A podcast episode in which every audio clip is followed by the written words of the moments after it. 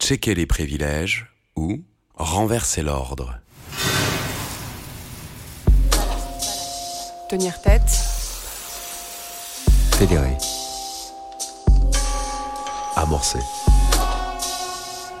Check your privilege. Le mot d'ordre est partout. On trouve même sur Internet des tests visant à calculer son niveau précis de privilège en fonction des remarques que l'on reçoit sur son accent, du logement que l'on occupe, des tentatives de suicide que l'on a ou non commises ou encore de l'existence d'un lieu de culte honorant sa religion dans la ville que l'on habite.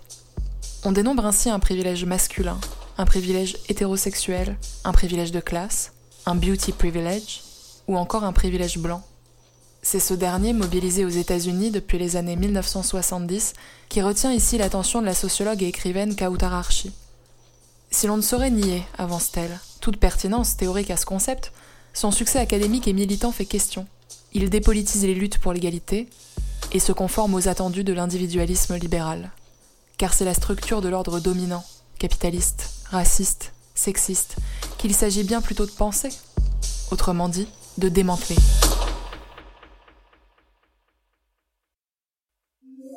Une lecture de Cyril Choupas et Mélanie Simon Frenza. Ici, aux États-Unis, une petite fille blonde tient à la main une pancarte. Privilege Black Lives Matter. Là, des centaines de personnes blanches se rassemblent et, main levée, clament en chœur qu'elles renoncent à leur privilège blanc. Il y a de quoi sourire, oui. Au même moment, en France, dans une lettre adressée à ses amis blancs qui ne voient pas où est le problème, l'écrivaine Virginie Despentes, réaffirmant son soutien au combat mené par le comité Adama Traoré, écrit Le privilège, c'est avoir le choix d'y penser, ou pas. Je ne peux pas oublier que je suis une femme, mais je peux oublier que je suis blanche. Ça, c'est être blanche. Y penser ou ne pas y penser, selon l'humeur. En France, nous ne sommes pas racistes, mais je ne connais pas une seule personne noire ou arabe qui ait ce choix. Décidément, tout cela va trop loin. Alors du Figaro au Monde, d'émissions télévisées en émissions radiophoniques, on pousse des petits cris.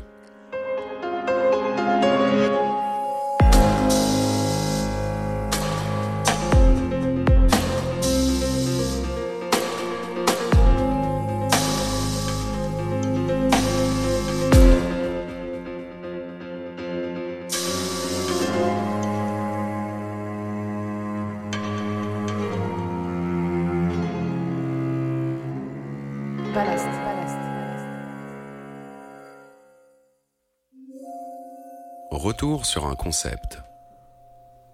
On dit des noirs qu'ils sont noirs par rapport aux blancs, mais les blancs sont. Tout court. Il n'est d'ailleurs pas sûr que les blancs soient d'une quelconque couleur.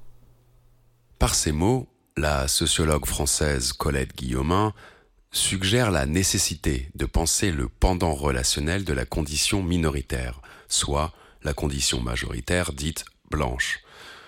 En ce sens, la blanchité de l'anglais whiteness désigne en sciences sociales une position sociale dynamique, historiquement produite et continuellement traversée par d'autres principes de hiérarchisation, au premier rang desquels la classe et le genre.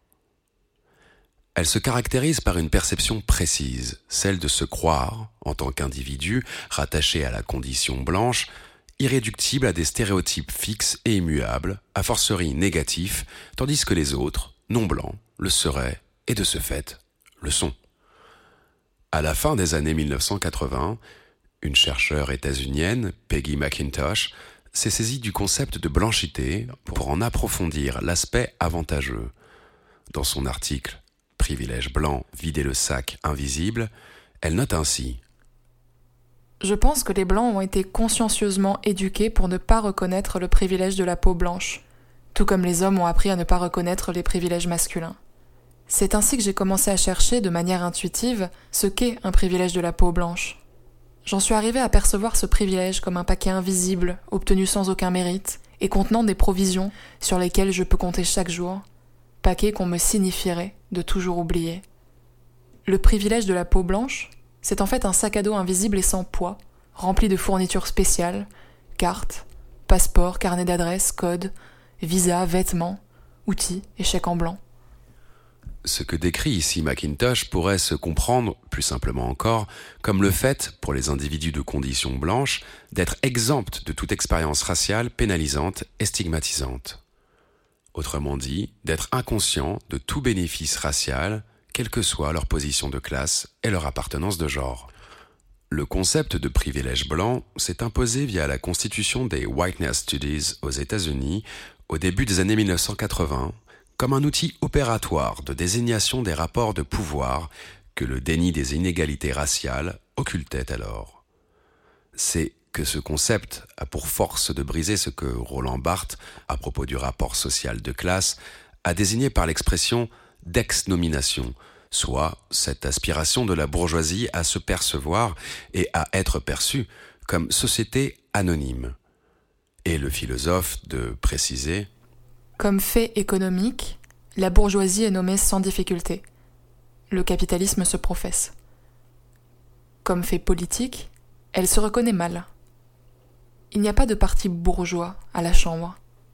Comme fait idéologique, elle disparaît complètement. La bourgeoisie a effacé son nom en passant du réel à sa représentation, de l'homme économique à l'homme mental, elle s'arrange des faits, mais ne compose pas avec les valeurs, elle fait subir à son statut une véritable opération d'ex-nomination. La bourgeoisie se définit comme la classe sociale qui ne veut pas être nommée. Rapportée au rapport social de race, l'ex-nomination est cette pratique symbolique et matérielle de production d'une identité blanche innommée, réclamant pour elle tous les noms et se rêvant de là universelle. Une identité que le concept de privilège blanc nomme tout à coup, c'est-à-dire définit, particularise et met in fine à nu. Le concept voyage durant les années 2000, il quitte l'îlot académique et s'ancre au sein des mondes militants, finissant par atteindre les rives françaises.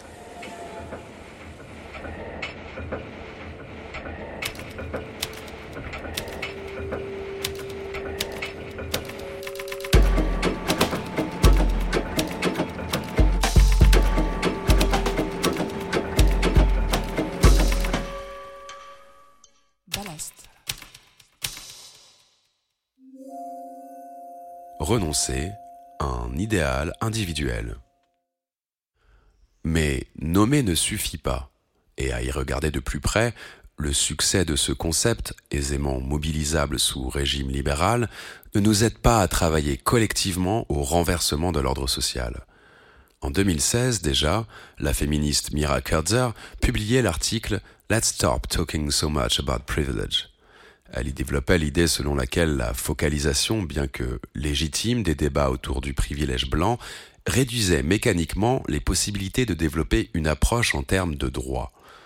En ce sens, le risque est grand de lutter et de se donner à voir comme luttant pour moins de privilèges alors qu'un enjeu politique bien plus radical consisterait à lutter matériellement et symboliquement pour l'accès de tous et de toutes à la justice sociale.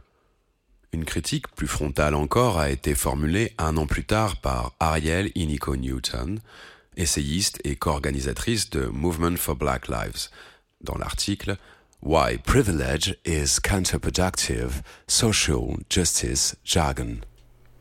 Le privilège est une notion limitante qui accorde la priorité aux comportements individuels au détriment des failles du système et suggère que changer nos comportements serait une manière suffisante d'éradiquer l'oppression. Personne ne peut abandonner ses privilèges, mais nous pouvons faire en sorte que l'oppression soit remise en cause. Ainsi, Ariel et Nico Newton plaident pour une reconsidération révolutionnaire des forces sociales historiques qui structurent de part en part le suprématisme blanc, appelant par suite à sa destruction totale. Ces derniers jours en France, à la faveur de mouvements internationaux antiracistes d'une ampleur rarement égalée, ont fleuri des appels lancés par ou à destination des personnes blanches afin qu'elles travaillent à la reconnaissance de leurs privilèges blancs.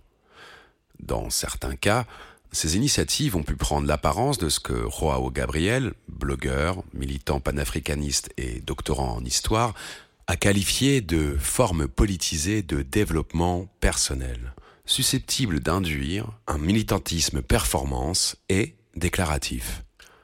La réduction des rapports sociaux de pouvoir à un régime de ressources possédé par les uns et donc à l'origine de la dépossession subie par les autres, confine effectivement à croire que des choses attribuées de telle manière devraient l'être de telle autre. De là découlerait une injustice qu'il conviendrait de réparer par la transformation des modalités originelles d'attribution. Mais comment redistribuer la valeur du travail bien fait en situation de blanchité quand, dans d'autres situations, le travail n'est jamais qu'arabe?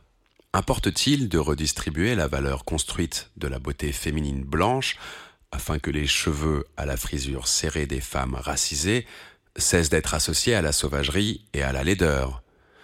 Comment redistribuer la valeur sociale et politique des vies blanches quand celles non blanches sont perçues comme un ensemble informe de vécus interchangeables et traités comme de moindre importance?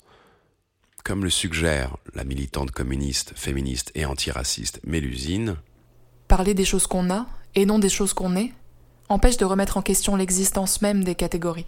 Pourtant, source primordiale des violences.